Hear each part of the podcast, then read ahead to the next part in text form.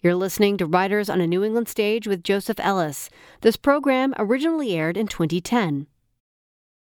To show you how misguided I am, I thought that Portsmouth was merely an exit off 95 on the way to Maine. I have, I have become enlightened, and um, uh, I also was worried about this event a little bit because the title of the series, which is Writers on a New England Stage, I thought, well, gosh, maybe that means you have to be a New Englander.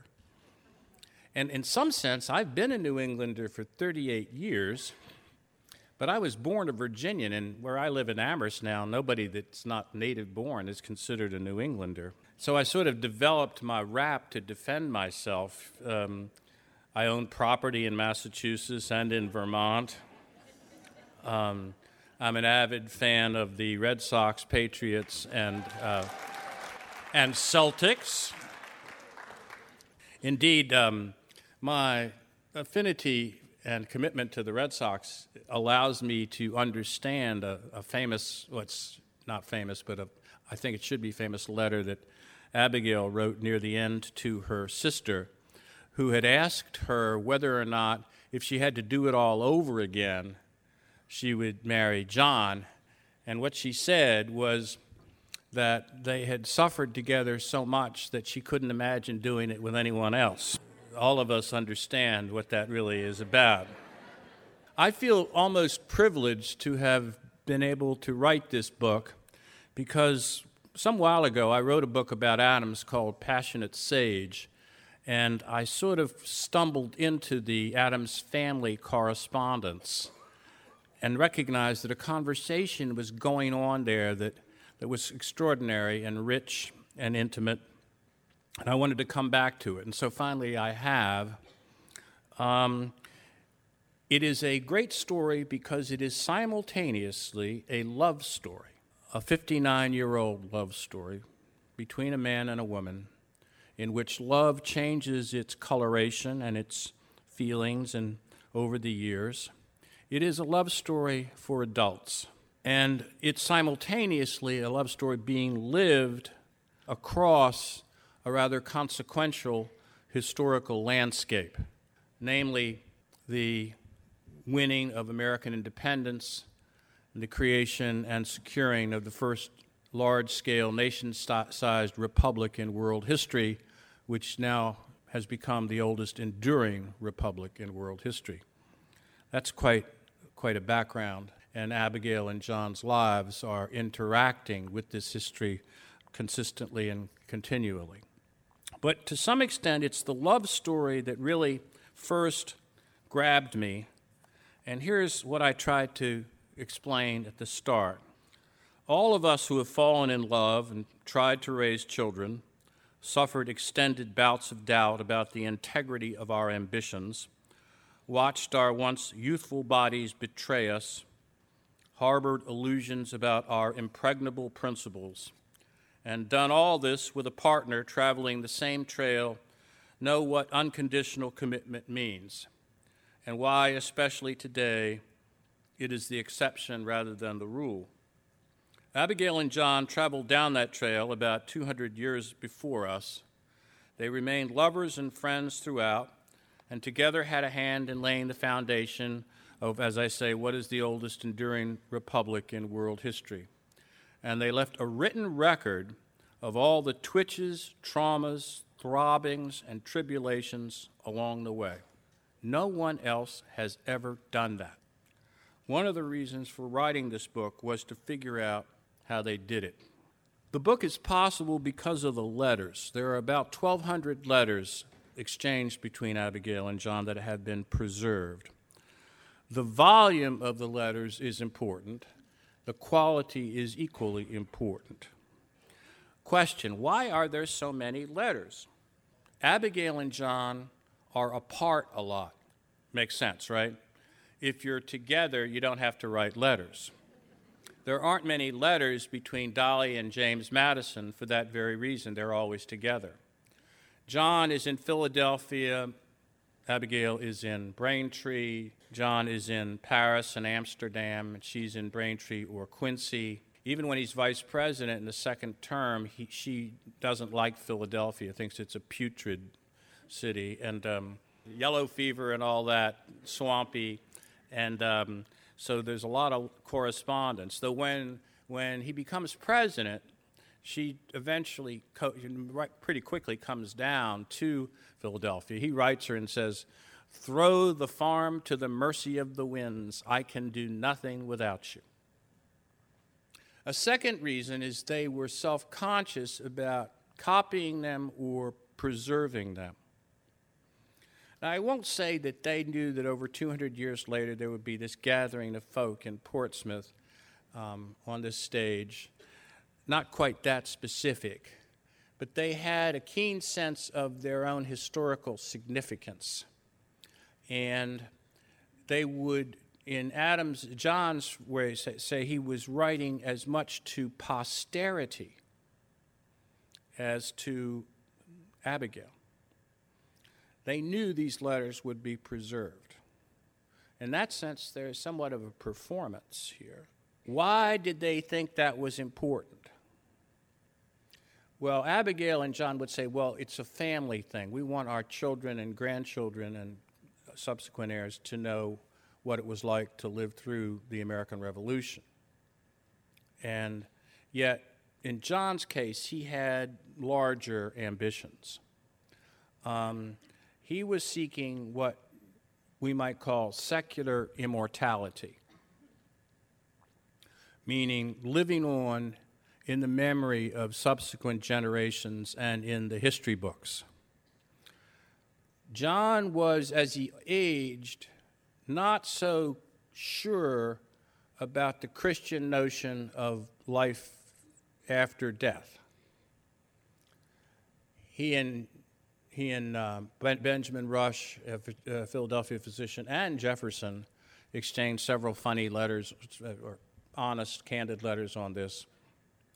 Though, to me, the, the best line from Adams was to an anonymous person in which he said, If it can ever be shown conclusively that there is no life after death, my advice to every man, woman, and child on the planet is to take opium.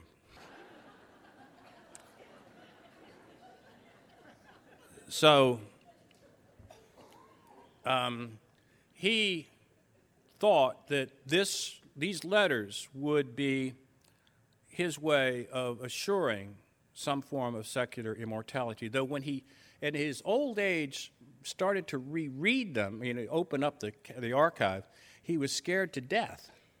He said, God help me if they see any of these letters, because they're so honest and so edgy. Um, but I think he's coming into his own. I think we're finally mature enough to want imperfect founders, human founders, edgy founders, flawed founders. And I think the success of the HBO movie and the McCullough biography shows that Adams has arrived, and I want Abigail to be part of that arrival. There is being planned a new m- memorial to Adams in Washington. It's not going to be on the mall, but it's going to be real, right across from the from the uh, White House. And I, I'm on the committee, and I'm lobbying for Abigail and John, with little John Quincy trailing behind. We're going to get the conservative family values people on our side here. There's a quality to them that is not that is just as important as their number. Let me try to share this with you they meet in 1759 at a parlor in Weymouth, Massachusetts, and they don't really find each other very interesting. It's not love at first sight. It might be love at second or third sight, but eventually it clearly is love. And um, Abigail was apparently more than half serious when a few months before the wedding asked John to deliver on his promise and, quote, tell me all my faults, both of omission and commission and all the evil you know or think of me. John responded with a mock catalog of your faults, imperfections, deficits, or whatever you please to call them. She was, he observed, negligent at playing cards, could not sing a note, often hung her head like a bulrush, sat with her legs crossed, was pigeon toed, and to cap it off, she read too much. Abigail responded that many of these defects were probably incurable, especially the reading, so he would have to learn to live with them. The leg crossing charge struck her as awkward since a gentleman has no business to concern himself with the legs of a lady. These letters exchanged during their courtship provide the first and fullest window into the chemistry of their relationship, but it would probably be wrong to presume that the correspondence accurately reflected the way they talked to each other when together. Letter writing in the 18th century was a more deliberative and self-conscious, self-consciously artful exercise than those of us in the present with all our cell phones, emails, and text messaging can fully fathom. The letters, of course, are all we have to recover the texture of their overlapping personalities, and while they constitute a long string of emotional and intellectual pearls unmatched in the literature of the era, and I really mean that, they were also self conscious performances, quasi theatrical presentations that were more stylized and orchestrated than real conversations. There are some things, in other words, that we can never know for sure about their deepest thoughts and feelings, even though they are among the most fully revealed couples in American history. Two essential ingredients in their lifetime literary dialogue were clear from the start. First, Abigail, despite the lack of any formal education, she was homeschooled, if you will, by her mother and her grandmother, her father, excuse me, and her grandmother. Abigail could match John with a pen, which was saying quite a lot, since he proved to be one of the master letter writers in an era not lacking for serious contenders like Jefferson and Franklin. Second, there was a presumed sense of psychological equality between them that Abigail expected and John found intoxicating rather than threatening. She was marrying a man who loved the fact that she was, as he put it, saucy. And he was marrying a woman who was simultaneously capable of unconditional love and personal independence. They recognized from the beginning that they were a rare match. The wedding occurred on October 25, 1764, in the same parlor of her father's house in Weymouth, where they had initially found themselves so uninteresting. In her last letter to John before the wedding, Abigail asked him to take all her belongings, which she was forwarding in a cart to their new home in Braintree. And then, sir, if you please, she concluded, you may take me. the thing that's wonderful about this story, it is on this, I said a love story and a story about the making of American history coexisting, interacting. It's a story about things intimate and things public interacting.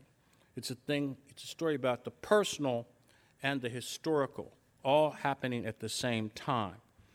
Um, I could have picked the signing of the Declaration of Independence because at the same time that's going on, Abigail's got four kids being inoculated in Boston, and John is, is conflicted about whether he should stay in Philadelphia or come join them because inoculation is a risky business at that stage. 7,000 people have smallpox in Boston in the summer of 1776.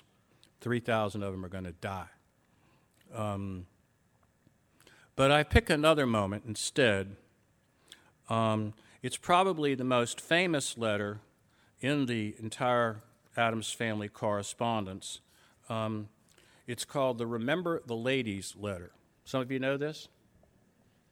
This is a letter from March 31st, 1776. This is a time when the British are just vacating Boston, evacuation and the debates in the Continental Congress are reaching a climax as to whether or not we're going to commit to, fo- to full independence. The moderates still have a majority. Adams is among the radicals, insisting that independence is inevitable. And here, Ab- Abigail writes him a letter in which she talks about the British evacuation, about the smallpox virulence. Um, then she, came, she says this, and by the way, and this is a sign for all, whenever you hear someone say, by the way, look out because something is coming that is, well, and by the way, in the new code of laws, which I suppose it will be necessary for you to make, desire you will remember the ladies and be more generous and favorable to them than your ancestors. Do not put such unlimited power in the hands of husbands. Remember, all men would be tyrants if they could. If particular care and attention is not paid to the ladies, we are determined to foment a rebellion and will not hold ourselves bound by any laws in which we have no voice or representation.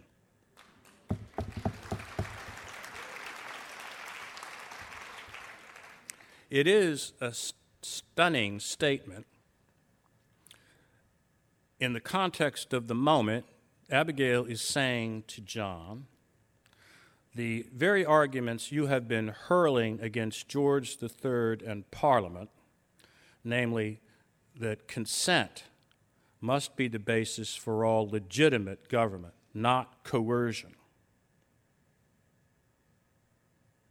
That principle also applies to the family and to the relationship between the sexes or between men and women. Abigail consciously recognizes that the ideology being propagated to make the American Revolution justified has much broader implications. In fact, she really does recognize that she grasps the central insight of modern feminism that patriarchy itself is inherently flawed. That is a big deal. John wasn't sure she was being serious. In fact, he responded on the assumption that she was being playful, which to some extent she was. All men knew that women were the real tyrants within the family, he joked, and he had no intention of exchanging the tyranny of George III for what he called the despotism of the petticoat. As for Abigail's extraordinary code of laws, he said, I cannot but laugh. Abigail was bantering, but she was deadly serious. And she wrote to Mercy Otis Warren that, um, that John didn't take her seriously, but she intended to force him to do so. And they, they bantered back and forth. There's several salvos along this line over the ensuing months. Most of the anthologies only give you the first letter, the women's studies anthologies, but there's several letters back and forth. And then um, Abigail has the last word. But you must remember that arbitrary power is like most other things that are very hard, she concluded defiantly. And notwithstanding all your wise laws and maxims, we have it in our power not only to free ourselves, but to subdue our masters, and without violence to throw your legal and natural authority at your feet. Wow. Intellectually, it's clear that Abigail recognized the core insights of modern feminism.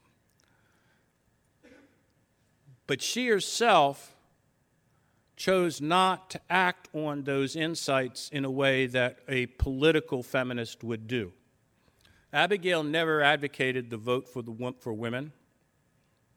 Abigail's deepest personal satisfaction came from her her role as a mother and wife, her roles as mother and wife. And her only daughter, Abigail, too, they called Nabby, she raised her as a traditional New England woman uh, with primary responsibilities as a housewife and mother. There's a tragic story about Nabby, uh, the way it plays out for her. Um, why? Because Abigail understood that the insights that she had were so far ahead of popular opinion, like maybe 200 years,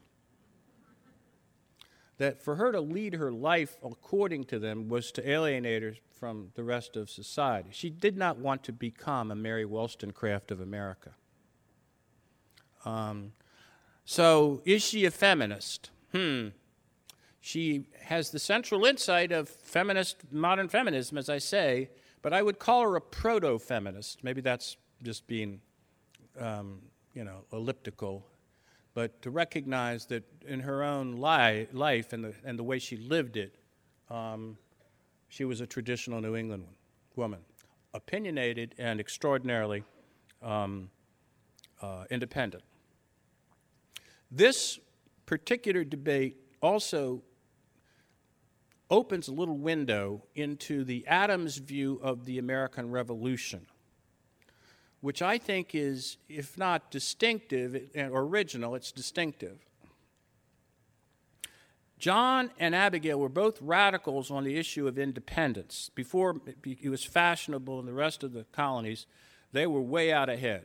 They thought that American independence was inevitable, and not impossible. New England was ahead of rest of the rest of the country. Massachusetts was was leading the way, and um, because they were being occupied by the British Army, and but Abigail and John were ahead of everybody.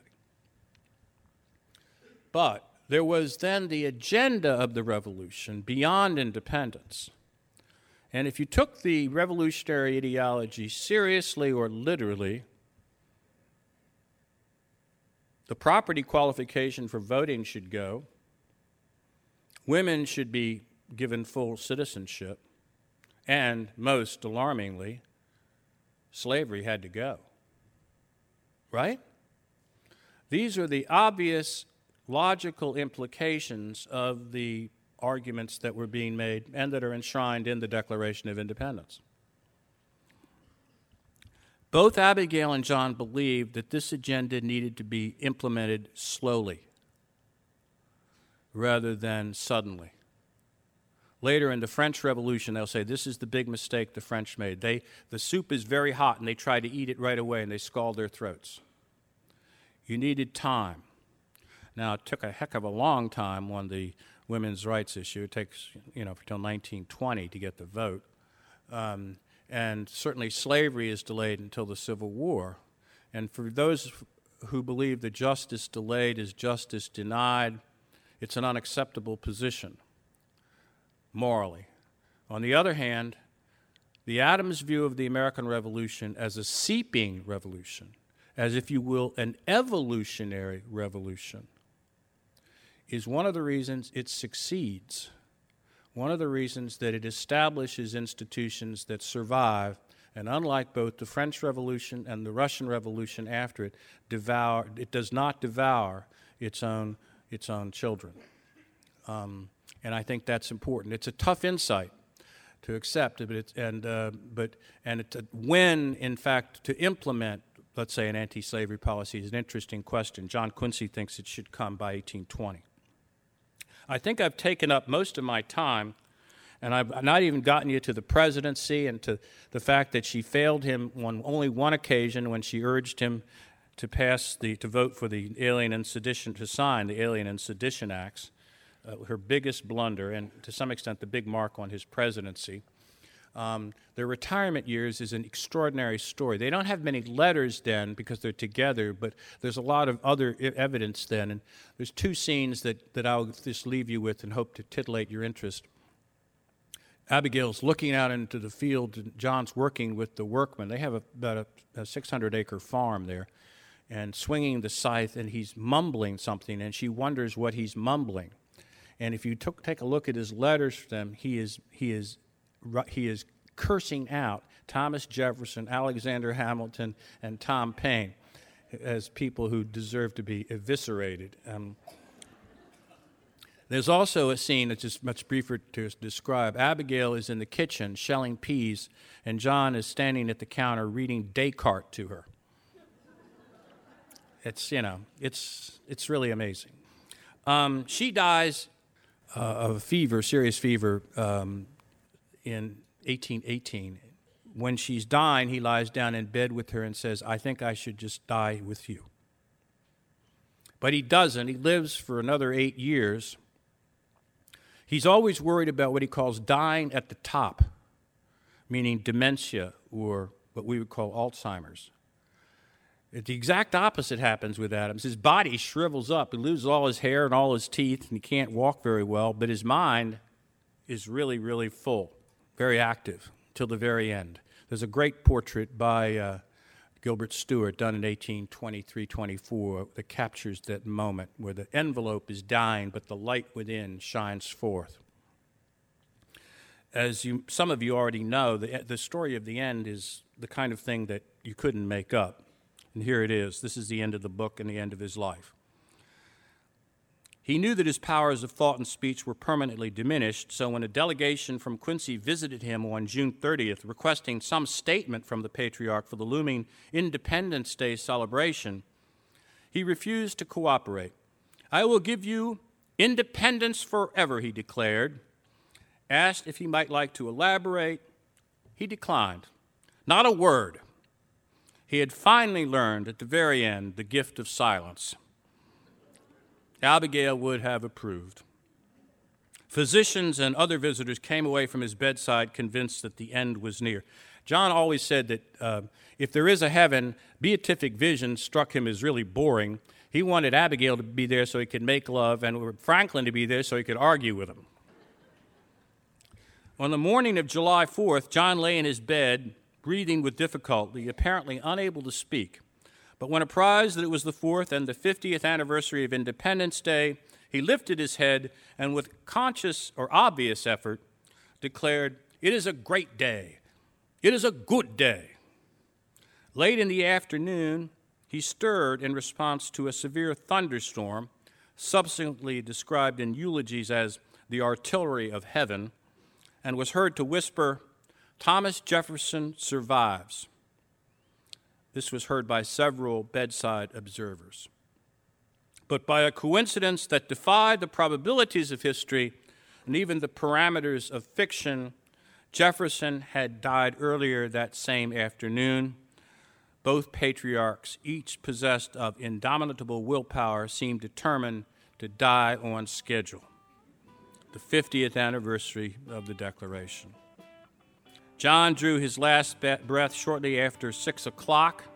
Witnesses reported that a final clap of thunder sounded at his passing, and then a bright sun broke through the clouds.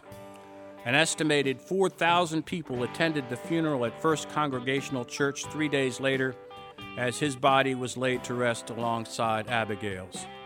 They have remained together ever since. Thank you.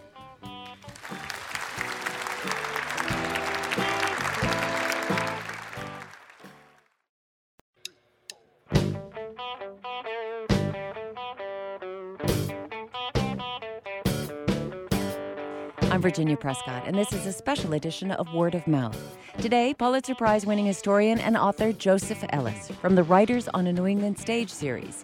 Joseph Ellis has written several best selling and prize winning books about the founding fathers and the creation of the Republic.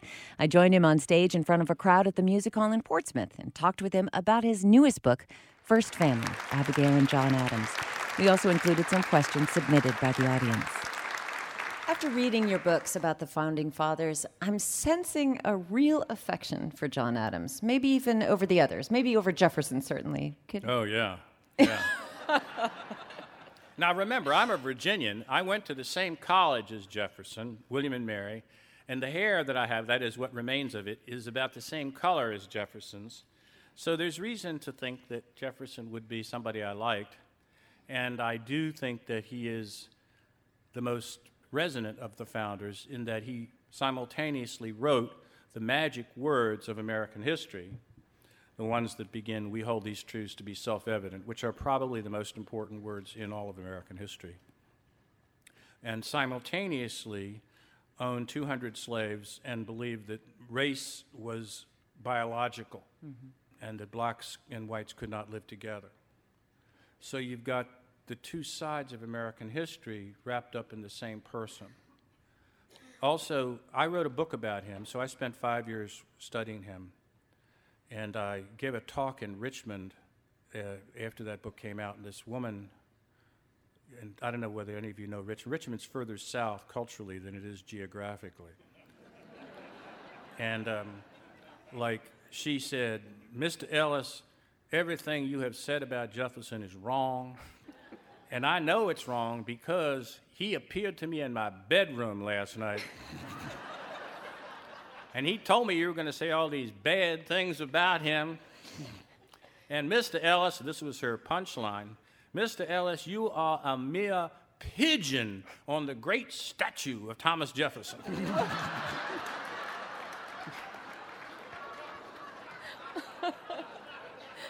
and so I said, uh, dabba dabba dabba dabba.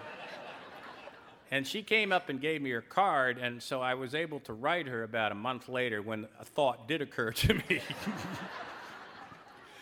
and I said, Dear Madam, it is not important whether or not you regard me as a pigeon. It is very important that you recognize that Jefferson was not a statue.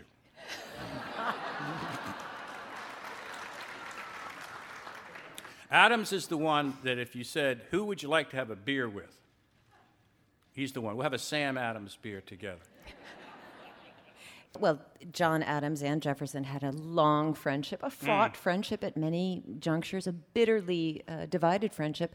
But Abigail and Jefferson also had their own friendship and They their did. own correspondence. What do what do their letters tell us about the legacy? Jefferson has a very clear gender driven definition of women. Women are over here, they are, you know, his daughters will be trained to play the harp and play cards and that kind of thing. And that now the salon women of Paris defy him too, but, but uh, th- their promiscuity and their intellectual zestiness um, is, they're, they're not con- conventional women at all. Abigail is a conventional woman, a wife and a mother, and a very independent mind. Jefferson has never seen that before. He's taken with it. And they remain friends up till the end of the 18th century, and then they split when the, the two parties split, and she obviously sides with uh, her husband. And uh, there's a longer story after that, but I, I'll shut up right now. Well, there is a moment. Uh, she was also very shrewd politically, as Mm. you're uh, alluding to.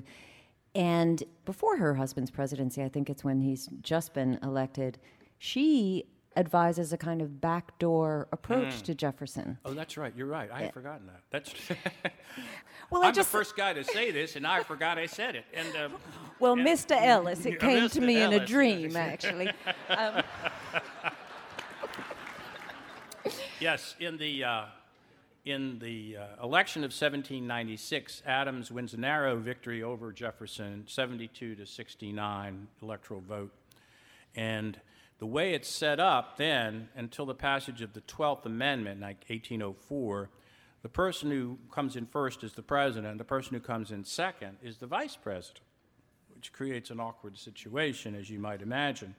And Abigail advises John to attempt to bring Jefferson into his administration. As vice president under Washington, Adams was not member of the cabinet, and Washington believed that the office of vice president was to be located in the Senate. Adams was prepared to offer Jefferson a position in the cabinet and equal say on foreign policy, which was a big deal. Initially, Jefferson says, okay, I mean, he, he suggests he's open to that, but Madison doesn't allow him to send the letter that he would accepting and says that you, you know you have to be in opposition. But Abigail's notion is nobody, no single person can succeed George Washington. Adams and Jefferson together could do mm-hmm. that. Mm-hmm. And it's a good idea, and Jefferson kills it. She's she's very clever, and there are so many, as you point out, parallels between their relationship and the formation of the nation. You know, hmm. they they are married and start having children when the British declare parliamentary rule. They're negotiating the terms of their relationship when the United States is creating its notion of itself. Mm-hmm. Um, go abroad when it's creating diplomatic relationships. And I wonder if it could be argued that they are actually checks and balances for each other in some Oh, way. yeah, I could, that's a good point. And I've argued before that there are checks and balances within the revolutionary generation, you know, that not just in the document of the Constitution, formally or informally, but that there's a Hamilton against a, uh, Jefferson and et cetera. The temperaments and ideological perspectives collide and therefore bounce off. But in the marriage, yes, he, as a young man, talks about the raging bulls that he feels inside himself. Mm. And there are some people who think that Jefferson, excuse me, Adams had a thyroid problem. It's impossible to know uh, all these years later, but Abigail is his ballast. Well, right. She's know, very confident he's plagued by demons. Yeah, and she knows that. And she has to deal with that. And she creates a kind of environment in which he begins to be capable of a level of productivity he wasn't before, where these angers and these irritable energies are thrown into uh, productive pamphlets, political actions. It is difficult to imagine Adams becoming the revolutionary leader he was if he hadn't married Abigail. Mm-hmm. Well, despite their tremendous devotion to each other, uh, Charles Francis Adams in 1841 published a compilation of their letters, and he also talked about it's the first, yeah, it's the first published version of the. The many triumphs, but the the unhappiness, the deep unhappiness of his family, and and you write yourself, and I'm paraphrasing here that the human debris around them in their later years would be characters that would fit in a Eugene O'Neill play. I mean, yeah. what what happened with their children? It's always I'm always reluctant to talk about good or bad child rearing. I have three boys all of whom seem to be non delinquent children. And um, uh, yet, how they turn out is sometimes impossible to control or to affect. But they had four children that survived to adulthood. They had two others that one died at 16 months and the other was stillborn. The only one that has a successful life is John Quincy. Now, of course, he has a very successful life by measure of, of renown. He becomes president of the United States. Though he himself was not a happy man. He had enormous public success, though he only was a one term president. They hurled him out of office as fast as they did his father, just as John knew they would. He never had a childhood.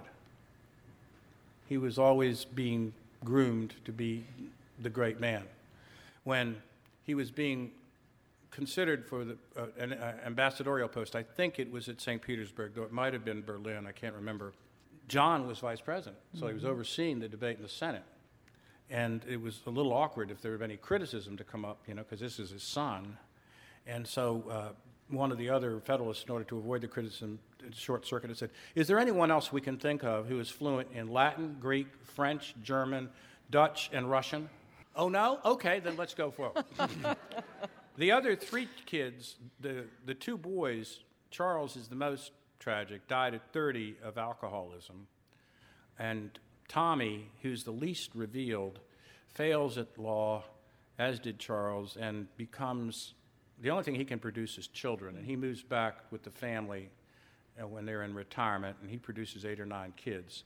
Nabby, Abigail second, uh, marries badly. She marries, this is again, you never know. She marries this guy that sounds like perfect, you know?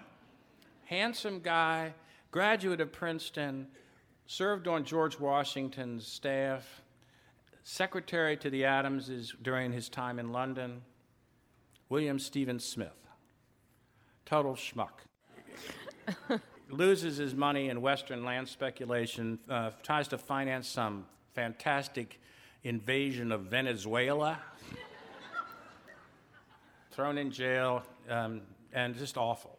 And, um, and Nabby's trained to be loyal to her husband. Mm. So when he goes to jail for the Venezuela thing, she goes to jail with him. And eventually, she, at a reasonably young age, in 1811, comes down with breast cancer. Mm-hmm. She and her four kids spend most of their time in Quincy, or maybe half the time in Quincy. And she comes down with breast cancer, and John writes to Benjamin Rush for advice, and he says, Go to the knife. Mm. She has a radical mastectomy without anesthesia. It's unbelievable. And two years later, she's back and dying because they didn't get it. Um, she dies in her father's arms, and you know, Abigail says it's the greatest blow she's ever suffered. Child rearing wise, I think Abigail was the tougher of the two.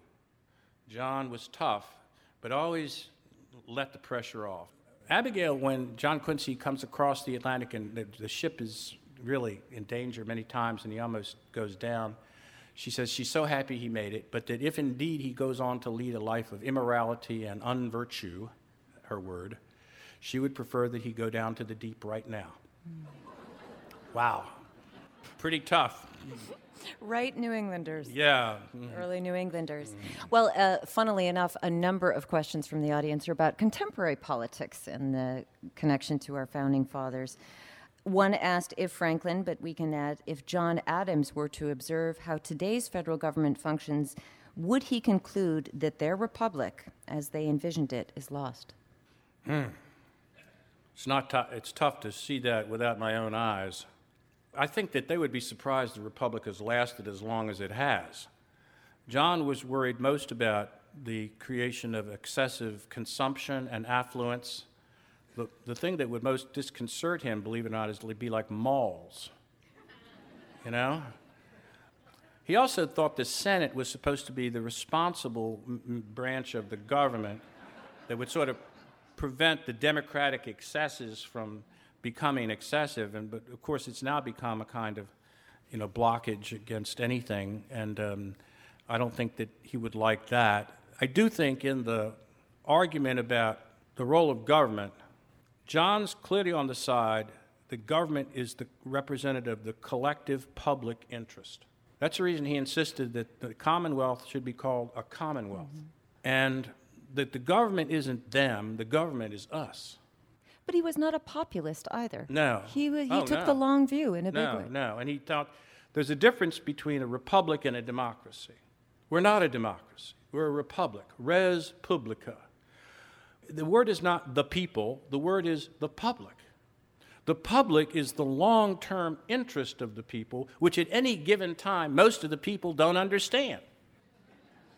Therefore, the last thing you want to do is go with polls. Okay? Um, and the, the people are often wrong. He was thrilled when he lost the election of 1800. I know I was right. I mean, you know. And of course, politicking or campaigning was gauche. Oh, anybody that ran for office was considered a prostitute. And uh, that, you know, the, anybody that ran for office was exhibiting the fact that you were unqualified to serve. Mm. Because you had ambitions that would, that would destroy your ability to divine the public interest in a detached way. So his is a kind of pre political party view of politics. Washington's was too. That era was already ending when they were in office. Are the claims of connection between today's Tea Partiers and the Boston Tea Party and the Founding Fathers legitimate? Oh, boy. the Tea Party itself is such a disparate thing to talk about it as if it were a coherent political party is probably wrong the Tea Party, the original Tea Party people in Boston, were protesting Parliament's taxation of them without their consent. Okay? What does without their consent mean? It means we didn't have anybody representing us in the British Parliament or in the British ministry. So the basis for their hostility was a lack of representation. Once you create a federal government in 1787 and then ratified and passed and put in place in 1789. You've created a political body where you are represented. See, the Tea Party doesn't adjust to that reality. And I think that it is an interesting movement because it is not exclusively, but in a dramatic way, convinced that it understands the intention of the founders and that the origins of American politics are to be found there. They are right about that. But instead of finding a clear set of principles, you find a clear set of arguments in which people don't agree. And if they want to discover founders that are close to them, Jefferson is the one for them. It won't be Adams, it won't be Hamilton, it won't be Washington. So that there's divisions within the generation. You got to pick. They think Madison is on their side too, but he really isn't. Madison is on whoever's side he is paying him the most money. That's a little unfair. Do you see it lasting, the Tea Party movement? I think the Tea Party is an expression of frustration. I think it will last as long as the recession. Hmm. What was the transit time of correspondence between Philadelphia and Boston? Two weeks. Two weeks. Um, in the 1770s. It becomes a week in the 1790s from Philadelphia to Boston for a letter from Paris to Braintree six months. And a lot of them never made it. What is the legacy of the Adams presidency? I mean, that what you Ah. identified as a great black mark, but what is Adams, no? Adams is the anti Bush. He does not get us into an unnecessary war.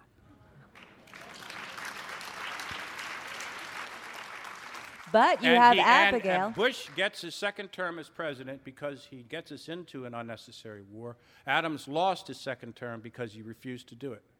He was proud as hell of that. He says, I want this on my tombstone. We did not go to war. Now, he's a contrarian. You know, this is the guy that defended the British troops in the Boston Massacre, okay? He loves to do these kind of things. Um, it, it's almost perverse. As I said before, when he lost the election, he said, Ah, I know I must be doing the right thing. But I think, in terms of his greatest public legacy, is that he avoided an unnecessary war, maintained American neutrality, and began the construction of an American Navy. There ought to be a statue to Adams in Annapolis. He's really the father of the American Navy. How important are these letters to his legacy? Oh, they're everything. Both the, the Adams family correspondence and then the larger John Adams public figure correspondence. I think it's like more valuable than the shale oil deposits off the coast. It's the reason why he has emerged in the recent past, the last 10 or 15 years, as one of the great founders. That they reveal a man who is flawed and imperfect and edgy, not iconic. Um, you know, he's, they called him his rotundity. Uh, uh, but he is so honest and so exposed and so there. And he's there with a woman all that time. And John fretted about his legacy. Oh God, yeah. He was he was desperate about it, and um, he thought he made fun of himself for doing. it. He said, "What difference does it make what people think of me 200 years from now, or what they think of me in Mesopotamia right now?" But um, um, but it's irresistible, he said. He's got a certain Freudian insight. Freud once said that it's impossible for a human being to understand his own non-existence. You write also that there are some things that we can never know for sure about their deepest thoughts and feelings. And I wonder what do you most want to know about them that isn't in these letters? Hmm. Hmm. I would like to know whether John and Abigail recognized that slavery was the issue that needed to be addressed. They were both opposed to slavery. One of the issues that is central to the late 18th century is the failure to address the issue of slavery. And John, this is one of these things he says we're going to postpone, okay? Mm-hmm. But I think that was a mistake on slavery because once the numbers reached a certain level, number of slaves, it became ever more impossible to imagine gradual emancipation. And so the window was closing. They thought it was opening. They thought slavery was incompatible with free labor. They thought slavery was going to die a natural death. But at a certain point in time, it became pretty clear that wasn't happening, somewhere in the 1790s. And I, you know, I would like to know what the conversation on that was between them, if there ever was one, because John Quincy claims there was. Mm-hmm. And he claims later in his career, when he's acting out as an opponent and opposing the slaves, the southern states, he says, This is what my parents told me to do. He attends the anniversary of Bunker Hill Monument in 1843, does John Quincy, and it's being done by the president, John Tyler, who's a Southerner, Virginia, William and Mary graduate, slave owner with his slave holding a umbrella over him. And John Quincy's there, and he's making notes in his diary. And the notes say, My mother took me to the top of Penn's Hill to see this battle. He saw the battle. If they knew that this slave owning blankety blank was here, they would say that it wasn't worth it. These men died for nothing. Um, so, the degree to which slavery is the gorilla in the center of the room, the ghost at the banquet throughout this period, and that the Adamses, to some extent, participate in that etiquette. I would like to know if they ever talked about not doing that. Well, after books like McCullough's book, the HBO miniseries that it inspired, the two books last year on Abigail and John, and the collection of letters, dearest friend, which you for which you wrote the foreword. You know, they're they're being apart was not so great for them, maybe not so great for the kids, like catnip for historians, Absolutely. obviously. Absolutely. It's the paradox of But, proximity. but is, is it a mistake for us to believe that we truly knew them? I tried to say that something to that. I think that there's some things you can never know. You can get as close to knowing the intimate feelings of Abigail and John. Abigail said something interesting once. She said, My pen is truer than my tongue. I can write things to you that I cannot speak. It makes me think that their letters are accurate replications of their intimate conversations, but in the end, they are more orchestrated. Um, no, there's always going to be a space between what we know and, and, and the ultimate truth, but I think you can get closer to them than to any other prominent couple in American history. Well, I wonder if you, as a historian, historians generally deal in ideas. This this is very much about emotions. Did you? Yeah, it is. What was that like for you writing about that? I, I was different. I've never written a love story before. Um, and that's really what it is. I mean, and um, I think that it'll, it'll mean that some scholars have trouble with it, you know?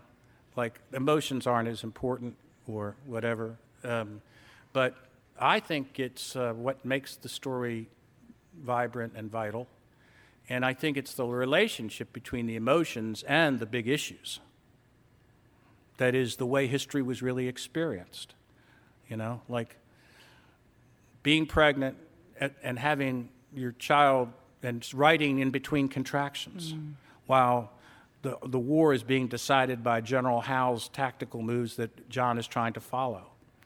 As I said earlier, being you know at the Declaration of Independence while your you know your family's in in confinement for or quarantine for smallpox. Um, it's the collision and collusion among the personal and the intimate on the one hand and the public life that you're leading that is the way life in history is really experienced. They let you feel that. Joseph Ellis, we thank you so much for spending some time with us Thank this you. evening.